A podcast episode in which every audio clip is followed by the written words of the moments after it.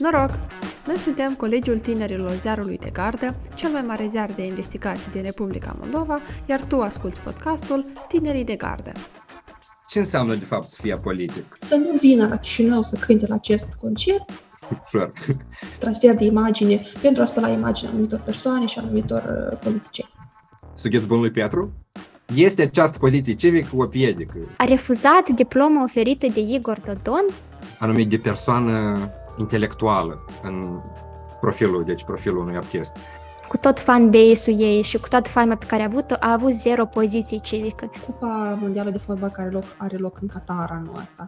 Pe ei cred că numai apolitici nu noi putem numi.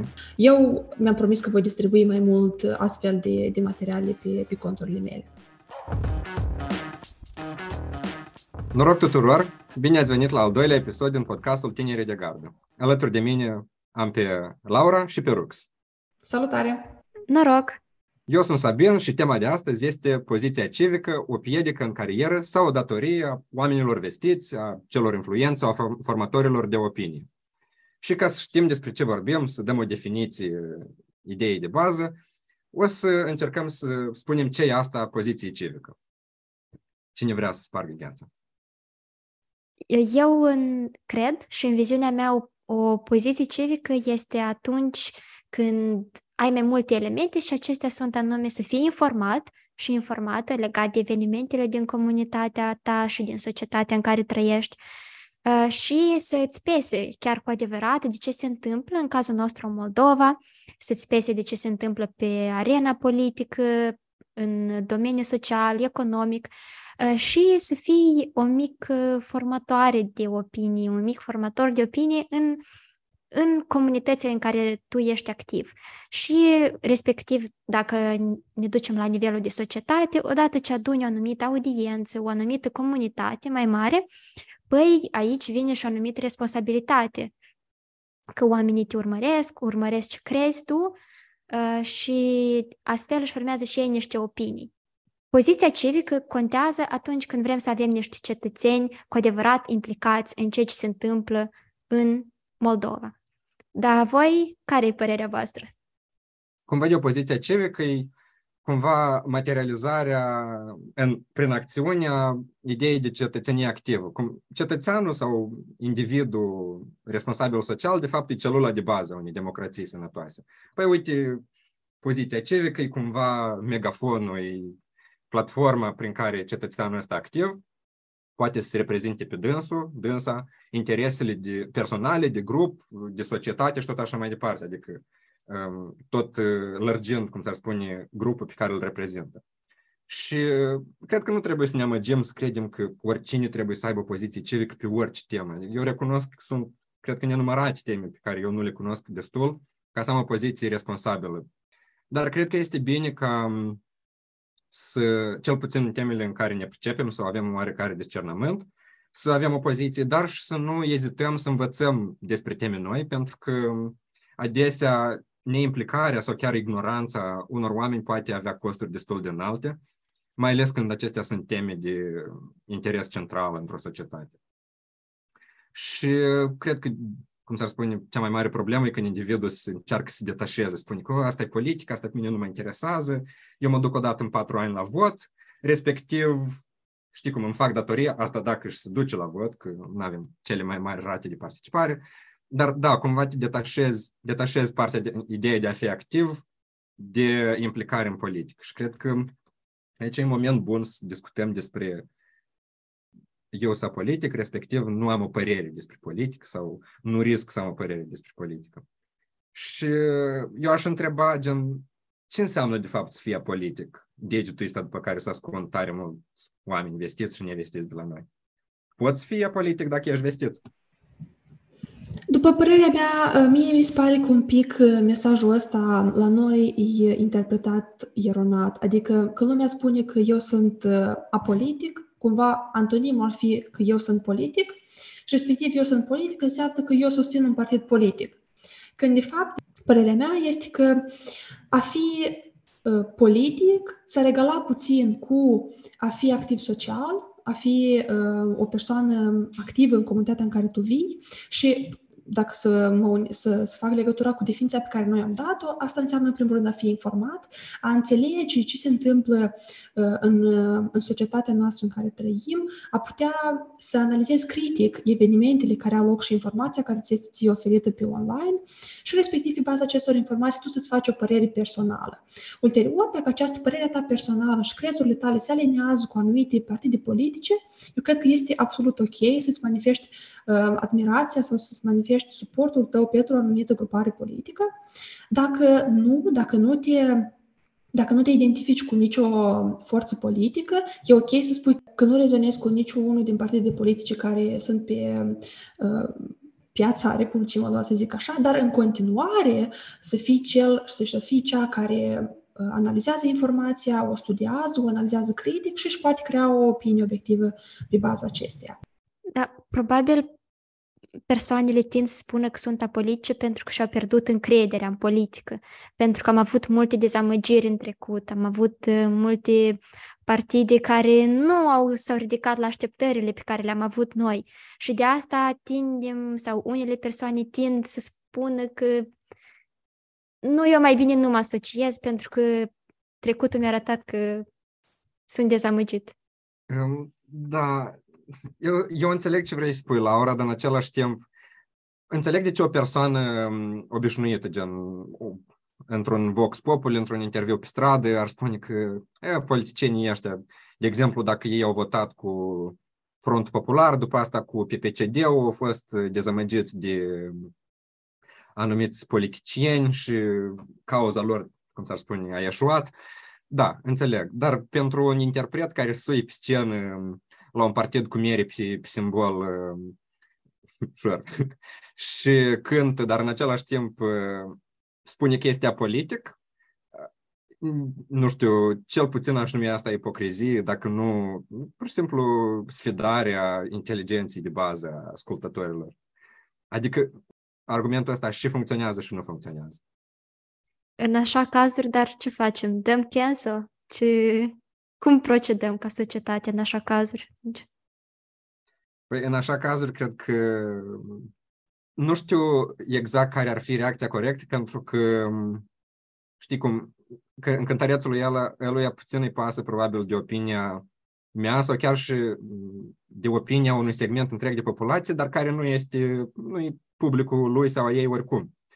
Și în cazul dat, nu cred că targetul ar trebui să fie acel interpret, dar oarecum, după părerea mea, primul vinovat, pe lângă, evident, acel politician corupt care l-a, l-a angajat, asta inclusiv și, și ascultătorii sau consumatorii de, de astfel de, de material, ca să zic așa. Da, am vrut să spun că consumatorii în Moldova au interesante preferințe și asta vedem și în persoanele cele mai urmărite în Moldova și în emisiunile cele mai urmărite. Și am găsit împreună cu echipa și un top a celor mai urmărite persoane pe online și majoritatea, să spun sincer, sunt persoane care promovează, de exemplu, diferite standarde de frumusețe și cumva consumatorii noștri dictează anumite reguli de conținut și asta influențează și persoanele publice, pentru că își construiesc și ele anumite standarde de ce postează și așa mai departe. Și cumva se creează niște standarde de către consumatorii din Moldova, dar pe care trebuie să încercăm să le schimbăm.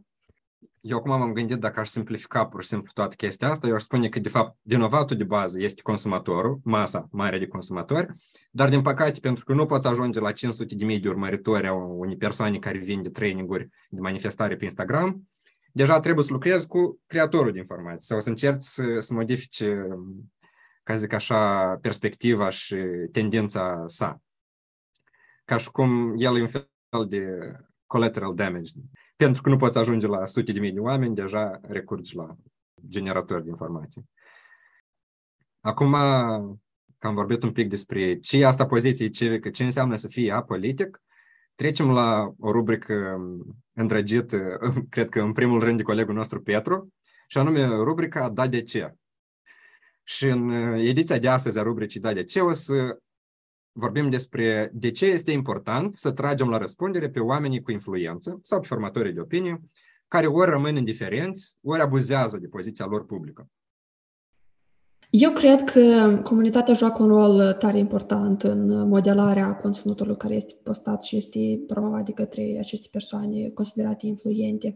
Și în momentul în care comunitatea vede că mesajele și ceea ce este distribuit pe online începe să distorsioneze sau să se ducă într-o latură care este negativă și îndeamnă la anumite mesaje negative, eu cred că este sănătos ca comunitatea să se autosesizeze într-o oarecare măsură și să încerce să schimbe lucrurile astea. Și gândindu-mă la cum, de fapt, s-ar putea de făcut asta și dacă avem poate vreun exemplu concret, mi-a venit în minte uh, exemplul uh, lui Morgenshtern și aduc acest exemplu pur ca și exemplu, nu neapărat că noi suntem consumatori a conținutului muzical pe care îl creează el, dar anume acest exemplu este unul foarte bun de cât este de importantă puterea comunității și cât de multe lucruri am putea schimba noi dacă ne mobilizăm.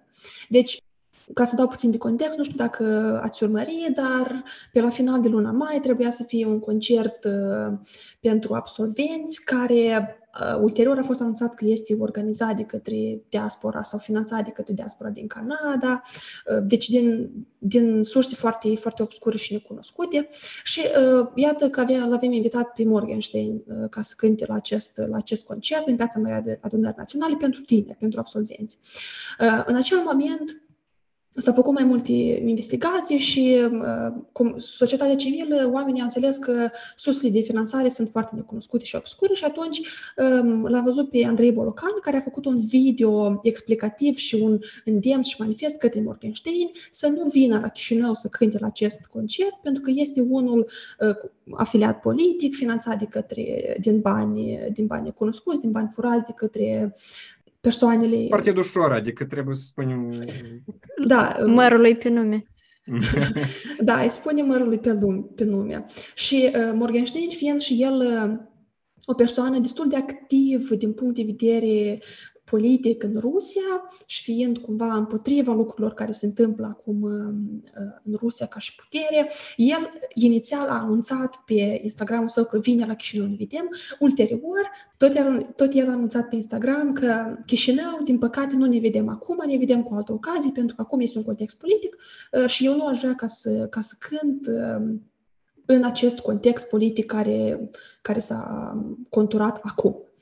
Eu cred că societatea civilă și mesajul video care a fost creat și ulterior distribuit în masă, expediat lui, lui Morgenshtern, cred că a fost un rol decisiv în această decizie pe care el a luat-o și respectiv vedem cât de mult cântărește această opinie și, opinie și această mobilizare a noastră în momentul în care noi simțim că mesajele deja încep să fie distorsionate și că uh, interpreții sau anumite persoane sunt folosite ca și context și transfer de imagine pentru a spăla imaginea anumitor persoane și anumitor politicieni.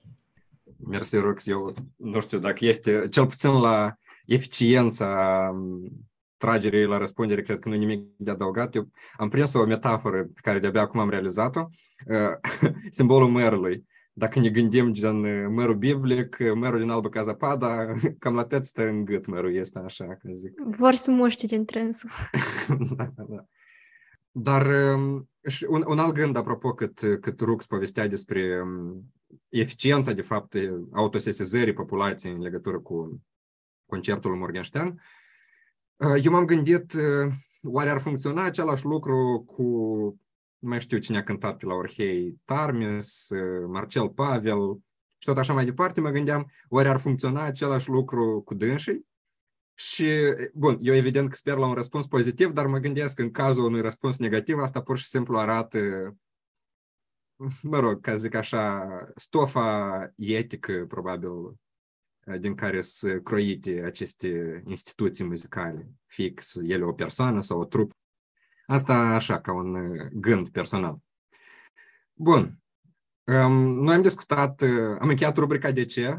Sugheți bunului Petru. Trecem înapoi la titlu, ca să ne asigurăm că rămânem și vorbim la, la temă. Este această poziție civică o piedică, e o datorie, e un sabotaj din partea, nu știu, moral, moralității generale în adresa săracului om vestit care încearcă să facă o bucată de pâine. Cred că dacă tot RUC s-a vorbit despre Morgenshtern, trebuie menționați uh, artiștii care încearcă totuși să-și creeze o imagine, dar uneori, poate, poate întâmplător, poate, dar poate nu, se afiliază cu anumite persoane, da, din zona politică. Și uneori chiar poate fi o, pentru ei personal o piedică, da, pentru că se asociază și fac un transfer de imagine care nu le este deloc, deloc benefic. Și eu îmi amintesc de Iubesc Moldova, așa o campanie inițiată, Uh, unde au uh, mai mulți artiști de la noi de Moldova s-au întâlnit cu fostul președinte atunci, uh, Igor Dodon, uh, și ei au strâns mâna, atunci era în perioada COVID, unii din ei au menționat că nu se tem să infecteze de COVID și poate și pe bună dreptate, dar ciudat a fost faptul că um, artiștii după aceasta au menționat că ei cumva nu se asociază politic, nu trebuie să se vadă niciun fel de asociere. Și această, eu sunt apolitic, cumva nu vine și nu joacă în, în favoarea lor. Dar în același timp mi-amintesc de un uh, contraexemplu la acțiunea acestor artiști, și anume niște studenți care cu câțiva ani în urmă, niște absolvenți, și mi-amintesc că o absolventă era chiar de la mine, din liceu, de la Gheorghe Asache, uh, ea a refuzat diploma oferită de Igor Dodon. Odată ce au primit zece pe linie la B A C, au primit diplomă de la președinte, dar ei au refuzat-o. Respectiv, uneori se poate de refuzat să dai mâna cu unii președinți care nu te reprezintă. Poate eu am să întrerup și am să, ca să laudăm pe nume. Sorina Salonar. Da, Sorina Salonar, da. Da, Sorina, dacă ne ascultă, sughiți bun și ție. Dacă tot menționăm de concertul care a fost de Ziua Orheiului, unde trebuiau să cânte Smiley pentru partidul Șor și așa mai departe, Tarmis și Marcel Pavel. După asta, unii din, de exemplu, Smiley a anunțat că nu mai vine la concert pe motive de sănătate. Da, niciodată nu o să știm, dar e cert că artiștii sunt partea a intelectualității unui popor și intelectualitatea mereu a trebuit și trebuie să aibă o poziție civică care inspiră, care motivează spre, uh, spre a face lucruri bune pentru societate. Voi ce credeți? Poate aveți și voi niște exemple la această temă. Eu aș vrea să fac doar un scurt comentariu legat de concertul de la Orhei, legat de Smiley. Mie foarte mult mi-a plăcut și Smiley s-ar fi ridicat în ochii mei cumva, dacă pot să zic așa, dacă el ar fi făcut o postare publică în care zice că eu nu vin la Chișinău pentru că acesta este un concert politic și eu nu mă asociez cu partidul politic care îl organizează. Deci, dacă Smiley ar fi făcut lucrul ăsta, cumva aș fi înțeles că acest artist are o coloană vertebrală stabilă.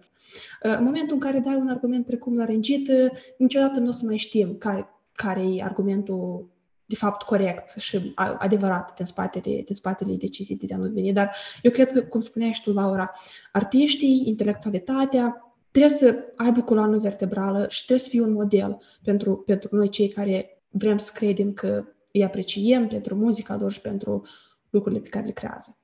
Absolut, Rux. Și eu, apropo, țin minte că am citit știri că Smiley a anulat chiar și câteva concerte după asta, ca să nu...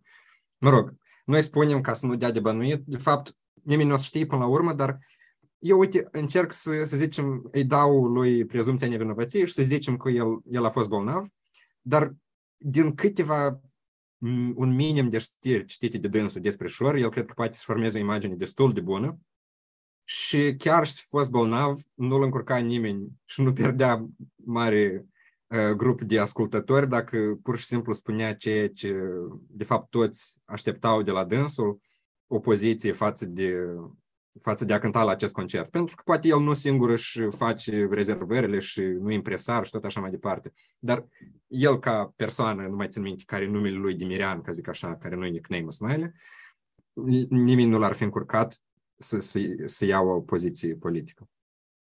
Dar, apropo, vreau să mulțumesc și Laurei și Ruxandei că au adus exemplu de anumit de persoană intelectuală în profilul, deci profilul unui artist. Pentru că la cine mă gândesc eu și, de fapt, e un contraexemplu către artiștii care sunt apolitici și se distanțează și numai spală de tăi, de tot ce este politic. Sunt Doina și Ion Aldea-Teodorovici. Pe ei cred că numai apolitici nu noi putem numi, nu i-am putut numi, mă rog, Dumnezeu să ierte. Ei au fost personalități care, mă rog, în perioada de renaștere națională, probabil au fost stelele călăuzitoare, nu știu, acele șaptezeci la sută din populație care își doreau independența, revenire la grafie latină, la, la limbă română, la drapel, imn, poate și de reunire și tot așa mai departe, cred că erau în mare, foarte mare parte, inclusiv datorită Doinei și, Ion, și lui Ion Aldea-Teodorovici, care călătoreau zilnic și săptămânal în toată țara, între Chișinău și București, care propagau acest mesaj, care se implicau foarte activ în mișcările politice. Dar cred că aici și este esența despre ce încercăm noi să vorbim. Nimeni nu interzice unui artist să se implice sau să ia o, să ia o parte, să, deci să, să se asocieze cu o forță politică. Dar cel mai important e faptul că ei își asumă această poziție și pentru grupul țintă pe care ei îl reprezintă, ca zic așa, ei reprezintă un, un, un simbol. Totodată, prin faptul că își asumă, ei sunt, oarecum, da, partea opusă poate să-i tragă la răspundere, dar cel puțin nu poate să-i tragă la răspundere pentru lașitate, pentru faptul că s-au ascuns după deget. Ei își reprezintă și susțin cu demnitate această poziție. Ca să fac o mică paranteză, personal, nu am înțeles, de exemplu, cum, dacă nu dubios, cel puțin stranii, asocierea lui Cristian Aldea-Teodorovici cu, cu primarul de Chișinău, Ion Ceban, pentru că, și din nou, asta e o părere personală, nu-mi pare că seturile de valori pe care le aștept eu cel puțin de la unul sau de la altul se suprapun. De aceea, de exemplu, în promovarea, sau mă rog, când s-a comemorat, îmi pare că data morții Doinei și lui Ion Aldea-Teodorovici, mi s-a părut straniu să-i văd pe aceea scenă cu acest transfer de imagine, într-un, într-un eveniment despre care s-a spus că e apolitic, s-a invocat uh, comemorarea, dar în care există foarte clar un, un anumit beneficiu, beneficiu pentru, pentru, pentru edilul capitalei. Și mi s-a părut cel puțin straniu să văd uh, binevoința asta de a se asocia cu dânsul lui Cristian Aldea-Teodorovici. Probleme avem multe, local. Zic să vedem dacă întâlnim acest eveniment și la scară mai globală. Fenomenul de tragere la răspundere sau fenomenul de, în general, poziție civică a persoanelor influente. Aș avea eu o idee la tema asta și anume, niciodată nu e prea târziu să te pronunți. Adică mesajul nostru este că nu, nu, este o cauză per, nu este o cauză pierdută dacă n-ai avut o poziție civică, să nu poți să te dezvolți cu timpul, pentru că nimeni nu se naște cu o poziție civică. Exemplul ăsta pot să-l dau anume pe baza lui Taylor Swift, poate o cântăreață destul de iubită printre tinerii care ne-ar asculta, dar cert este faptul că timp de paisprezece ani, cât a fost prima parte a carierei sale muzicale, Taylor Swift cu toată... Um, cu tot fanbase-ul ei și cu toată faima pe care a avut-o, a avut zero poziție civică sau foarte puțină, pentru că nu dorea să fie asociată cu nimeni și faima ei tot crescând, ea a vrut să aibă tot mai mare grijă să, să nu fie niciun fel asociată și asta, pe de-o parte, aducea foarte multe prejudicii. Dar în două mii optsprezece ceva s-a schimbat în, în viziunea ei și ea a început să facă cât mai multe postări, ea a început să facă cântece despre um, exprimare liberă, despre non-discriminare, despre... și ea chiar a avut și o adresare către Casa Albă despre Equality Act în unul dintre discursurile ei. Deci este posibil. Este posibil ca după o perioadă lungă de tăcere să îți creezi o poziție civică și cu o audiență imensă pe care o are ea să poată schimba cursul unor alegeri, pentru că odată ce ea a spus că și a invitat audiența sa uh, să se prezinte la vot, s-a observat o schimbare drastică în persoanele chiar tinere care s-au prezentat. Deci este posibil uh, și eu cred că unii artiști poate se, uh, vor își vor putea schimba poziția, poate chiar după podcastul nostru, cine știe ce artist ascultă acum ce spunem noi. Un alt exemplu mai stă în minte și anume de o persoană tânără care a reușit să schimbe cursul mai multor evenimente este Greta, pe care poate toți o știm. Ea nu a avut mai întâi, o, o, ea a avut mai întâi poziție civică, dar nu a avut faimă. Și asta, cumva, poziția ei civică a propulsat-o spre a avea o audiență. Deci este posibil și invers. Să ai mai întâi poziția civică și după aceasta să-ți dezvolți audiența pe care o ai. Dacă vorbim de influență globală și fenomenii care au loc la nivel global și care nu neapărat sunt focusate pe S U A sau pe Republica Moldova, eu am un exemplu care mi se pare foarte relevant și este vorba despre Cupa Mondială de Fotbal care loc, are loc în Qatar anul ăsta. Și noi n-am să, adică eu n-aș vrea să intru în detalii cum a ajuns Qatarul să organizeze această cupă și scandalurile de corupție care au avut loc cu mai mulți ani în urmă în această structură internațională. Dar Dacă ar poți să ne dai câteva detalii. Adică. Ok, aș putea să zic doar că atunci când a fost anunțat că în anul două mii optsprezece, ulterior, Rusia va organiza Cupa Mondială, iar în două mii douăzeci și doi, Qatarul. Au avut loc mai multe investigații și a ieșit la iveală faptul că anumite persoane din structura FIFA, care sunt în Consiliul de, de votare a ce stat va organiza Cupa Mondială, s-a adeverit că ei, ele au fost corupte, le, le s-au fost uh, oferite anumite sume financiare împotriva votului pentru un anumit stat.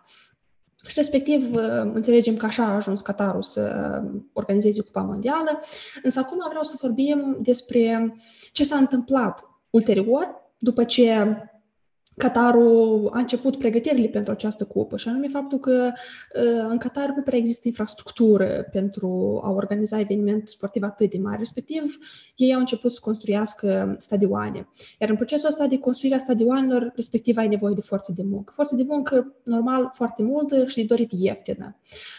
Ce s-a întâmplat după asta? Foarte mulți, foarte mulți lucrători din alte țări au fost recrutați să vină în Qatar și să contribuie să lucreze în aceste companii de construcții care s-au adeverit, de fapt, ulterior prin mai multe investigații, inclusiv și de la The Guardian și alții, că oamenii ăștia au fost nevoiți să plătească niște sume ilegale ca să ajungă în Qatar, ca să fie recrutați, au fost mințiți, li s-a fost, inform- li s-a fost oferită informație eronată.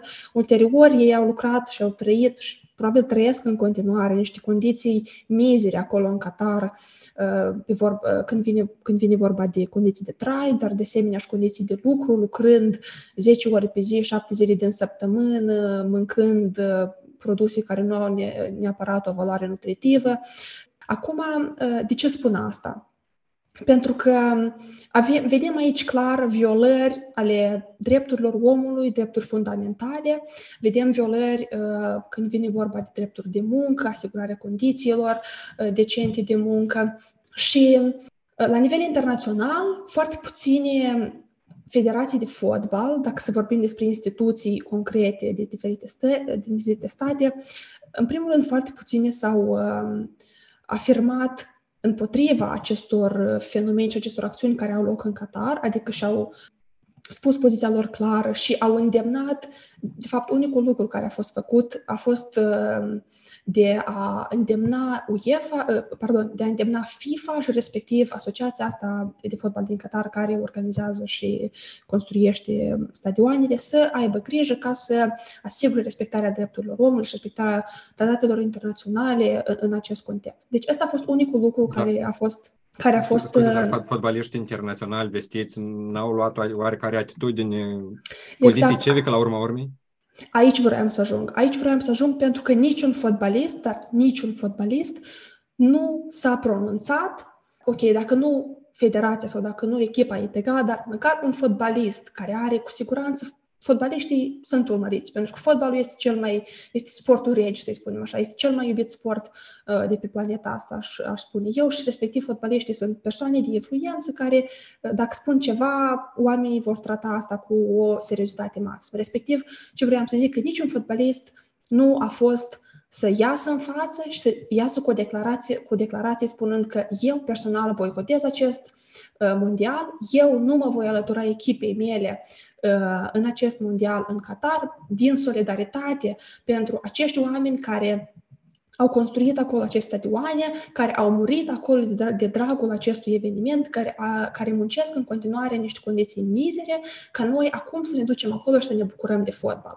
Mie mi se pare asta uh, foarte trist și deci, iată, mă întreb, dacă poate unul din acești fotbaliști, măcar unul, unul care este extrem, de exemplu, Ronaldo, apropo, Ronaldo este cel mai urmărit, cea mai urmărită persoană de pe Instagram. Îmi pare că peste... Din toată lumea, aproape cinci sute de milioane de persoane îl urmăresc. cinci sute de milioane.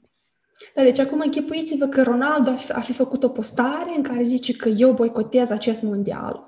Eu cred că dacă ar fi venit aceste postări din partea fotbaliștilor, mult mai mulți ar fi vorbit în societate, în lume, despre lucrurile astea care s-au întâmplat, s-au întâmplat și se întâmplă în continuare acolo. Deci eu cred că în momentul în care tu ai o asemenea comunitate de urmăritori, dacă vorbim strict pe online, este foarte important și este de responsabilitatea morală a acestor persoane să iau o poziție tranșantă și clară când vine vorba de astfel de violări ale drepturilor omului.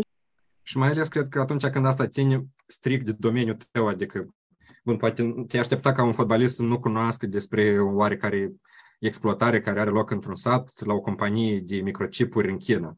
Dar mai ales când vine vorba de strict domeniul fotbaliștilor și injustiții care se, se întâmplă în pregătirea acestui mondial.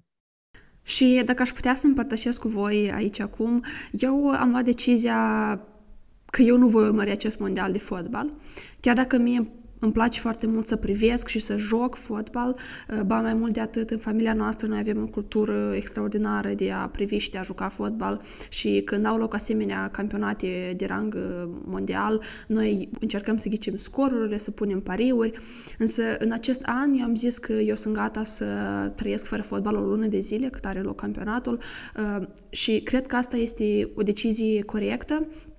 Și îmi dau seama că n-aș putea influența numărul de, sau deciziile altor oameni, milioane de oameni care privesc fotbalul um, și care vor privi acest mondial, însă eu am zis că eu sunt de părerea că decizia pe care eu uh, am luat-o este una corectă și sunt mândră de ea. Eu cred că ex- exemplul Ruxandei, destul de extensiv, destul de tragic, aș zice, pur și simplu arată ce... ce înseamnă indiferența sau neutralitatea, ca zicem așa, neutralitatea, spiritul apolitic, are multe sinonime pretextul ăsta invocat tot mai des de persoanele care încearcă să-și păstreze reputația nepătată. Dar când vorbea Ruxi, mi-am amintit de un citat, un gând pe care l-am citit recent de la scriitorul american de origine română, Elie Wiesel, despre neutralitate și, de fapt, ce zice el e că neutralitatea cel mai mult ajută agresorul și nu persoana agresată. Și în cazul dat asta și se întâmplă. Adică prin faptul că ei rămân neutri, nici măcar nu, nu dau un beneficiu nimănui decât acelor întreprinzători, companii de logistică, de construcții. Și același lucru se răsfrânge și în alte situații. Republica Moldova, când sunt susținuți politicieni corupți și le construiește capital politic de către interpreți care știu foarte bine situația reală și, și multe, multe, multe alte, alte situații. Dacă îmi permiteți, mie chiar acum mi-a venit ideea să introducem spontan rubrica recomandări și vin aici cu două recomandări strict legate de, de partea asta sportivă. Prima este un serial pe Netflix care se cheamă FIFA Uncovered și este o perindare prin evenimentele de creare a acestei organizații, cum a crescut, cum s-a dezvoltat și, din păcate, și scandalul de corupție care a avut loc. Este un foarte informativ care mie mi-a plăcut foarte mult. Iar al doilea este un film strict despre muncitorii care au construit stadioanele în Qatar, cum au ajuns acolo, în ce condiții trăiesc. Se numește The Workers Cup. Este un, este un film care pe mine m-a emoționat foarte mult și sperăm că veți da și voi curiozitatea noastră de a le urmări și să ne spuneți ce părere aveți. Mulțumesc tare mult, Rux. Rubrica asta cred că e sigur una pe care o păstrăm și mai departe. Cred că ar trebui să începem să zicem care sunt cele mai importante lucruri pe care le-am realizat noi astăzi. Și eu o să-mi permit să încep prin a vorbi despre asumarea poziției. Pentru că, pentru mine personal, cred că aș asuma poziția politică sau poziția civică înainte de orice acțiune este cea mai importantă și cel mai respectabil, de fapt, din partea unui interpret, a unei persoane influente, a unui, chiar un lider de comunitate.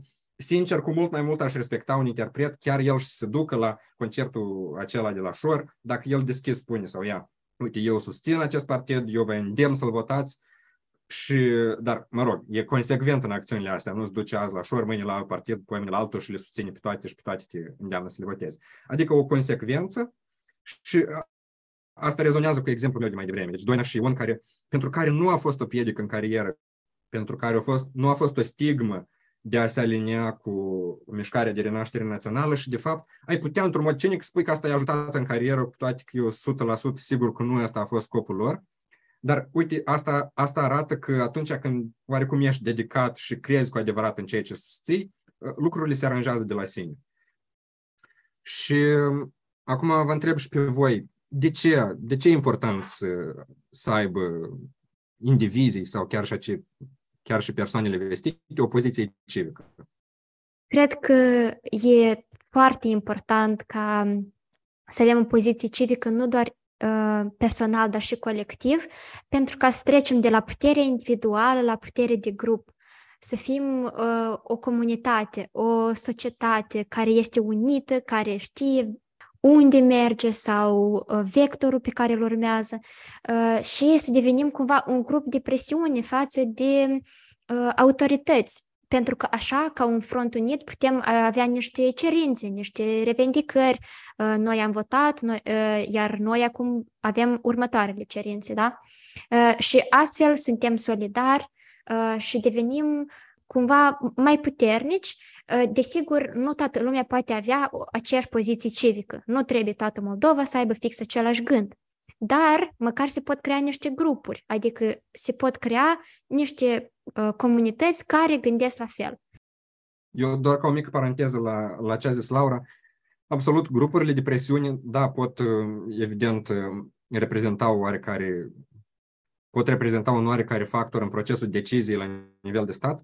Dar dacă ar fi să vorbim eventual de, uite, cazul nostru cu personalități vestite, chiar și același eveniment de, sau proces de canceling, el are loc și chiar nu, personal nu sunt fanul la canceling așa zilnic, oricui și pentru orice, dar chiar există momente când deci, acțiunile întreprinse de o persoană vestită sunt ieșite din comun și strigătoare la cer.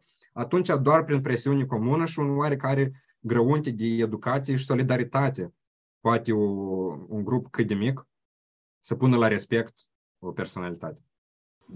Eu de ce cred că este important să, să avem o poziție civică și pornindu-mă de la gândurile voastre spuse legate de comunitate, în special în vremurile astea tulburi în care noi trăim, în care trăim cu un război alături de noi, în care uh, vedem momente atât de triste care se întâmplă cu oamenii din Ucraina și, și nu numai. Eu cred că este extrem de important să transmitem același mesaj de solidaritate și de faptul că suntem conștienți de ce se întâmplă acolo și de condamnarea acțiunilor ilegale care, care se întâmplă în acest context în Ucraina.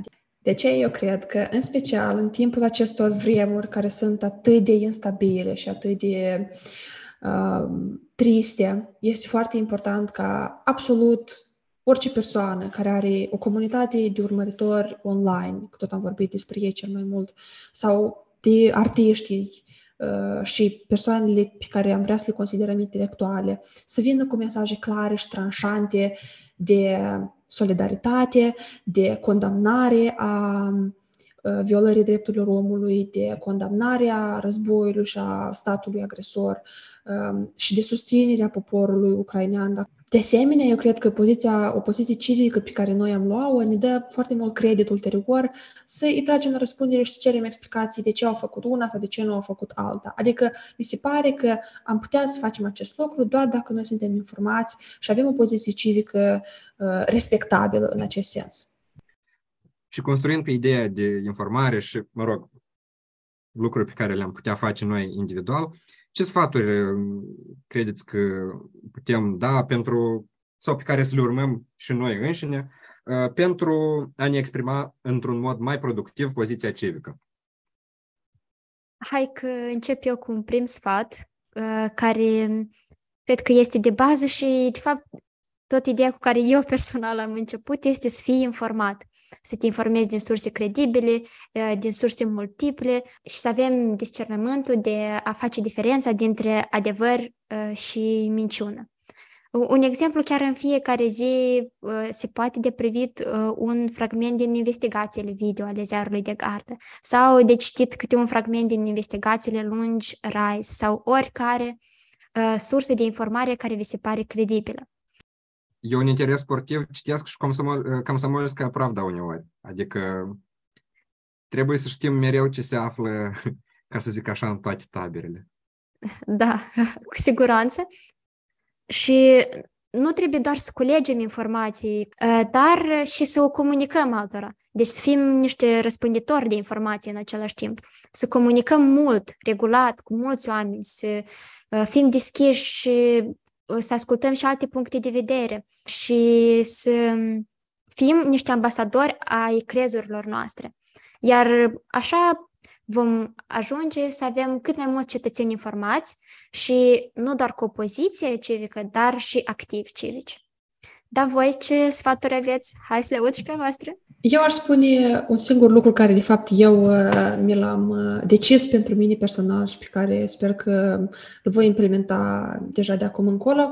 Eu nu prea sunt persoana care se distribuie anumite materiale sau investigații sau știri sau momente și elemente care ar fi interesante să le cunoască comunitatea mea, de exemplu, de pe Facebook sau de pe Instagram. Și eu mi-am făcut uh, promisiunea că eu o să fac asta mai des. Adică dacă voi vedea ceva de relevanță națională sau internațională, care cred că ar fi bine să fie transmis mai departe și care cred că este important să fie cunoscut și conștientizat de toată lumea, eu mi-am promis că voi distribui mai mult astfel de, de materiale pe, pe conturile mele.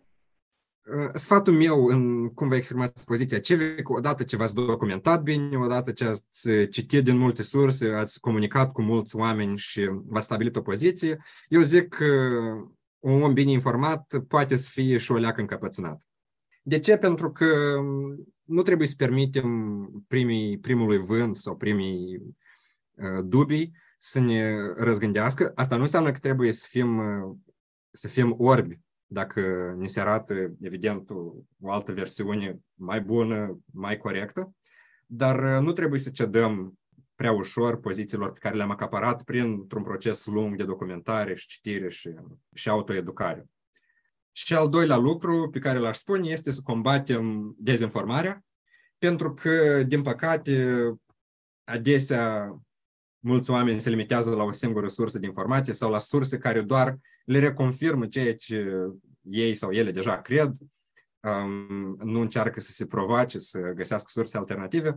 Eu cred că asta inclusiv înseamnă un fel de cetățenie și poziție civică activă, când tu încerci să, să ajuți, de fapt, societatea în general, prin a micșora numărul de indivizi sau individe care sunt cumva așa parazitari prin faptul că nu încearcă să, să găsească informații veridică, să, să analizeze și să aibă gândire critică.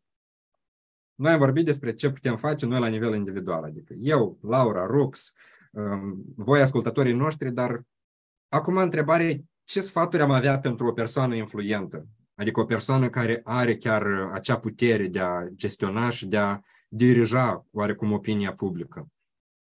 Părerea mea este că aceste persoane care au comunități mari pe online și care sunt considerate a fi persoane influente și care sunt formatori de opinii pentru comunitatea pe care urmărește, ei și ele trebuie să promoveze anumite mesaje de participare civică, de implicare, de solidarizare în momente, în momente critice și în niciun caz mesaje care ar instiga la ură sau mesaje care ar fi informații false sau să ia poziția de neutralitate și de apolitic. Deci eu consider că așa ceva este inadmisibil și că această faimă care vine la pachet cu avea un număr mare de urmăritori vine și cu o responsabilitate morală de a promova mesaje sănătoase și de a avea o coloană vertebrală în mesaj, în, în momente cruciale, politice, sociale, economice și de securitate națională și internațională.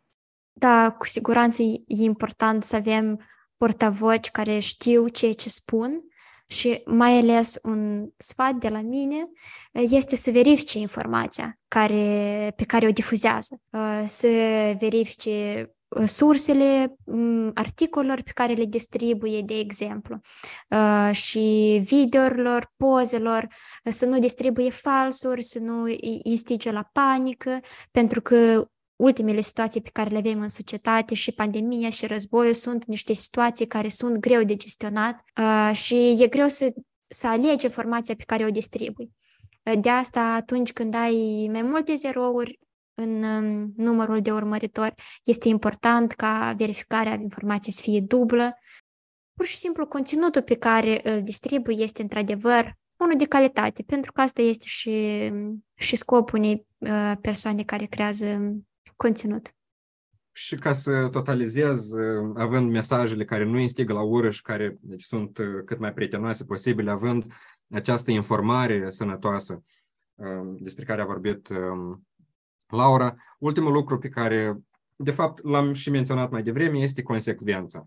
Adică, evident, în primul rând, trebuie să-și asume o poziție, dar cel mai important este să o păstreze, nu să-și asume această poziție, din nou, din, din confort sau din necesitate, din utilitate. Adică să se documenteze, să vadă unde se aliniază, unde se găsesc, se regăsesc ei într-un spectru politic, într-un cadru unei probleme sociale și să rămână acolo atâta timp cât ei sunt cu adevărat convinși de această poziție. Nimeni nu spune că ei nu pot să o schimbe atâta timp cât ei au motive concludente, motive bine informate, pentru că, de fapt, prin acest lucru ei dau un model de informare, dau un model de autoeducație către urmăritorii lor. Lucru pe care, de fapt, noi și-l cerem de la formatorii de opinie, de la persoanele vestite, să reprezinte un exemplu pentru cei care îi urmăresc și, respectiv, prin comportamentul propriu, să modeleze această societate ca, până la urmă, ea să devină una care se poate autoeduca, auto-întreține în ce ține de educație mediatică, cum consumă informație și tot așa mai departe. Acestea fiind spuse, și nu puține au fost spuse astăzi, eu cred că asta conclude cel de-al doilea episod al podcastului Tinerii de Gardă. Vă invităm să distribuiți acest podcast dacă v-a plăcut materialul, dacă rezonați cu el sau chiar dacă simțiți nevoia să îl dezbateți în grupul vostru de prieteni. Ne puteți găsi pe toate platformele majore de podcasting, pe site-ul Z D G și vă invităm să ne scrieți la adresa noastră dacă aveți oricare sugestii sau dacă doriți să ne lăsați gânduri despre acest podcast, despre acest episod. Rămâneți informați și curajoși. Până data viitoare, Tinerii de Gardă! Acest podcast este realizat de către Colegiul Tinerilor de la Ziarul de Gardă, un grup consultativ în cadrul redacției care reprezintă și include vocile tinerilor din Republica Moldova.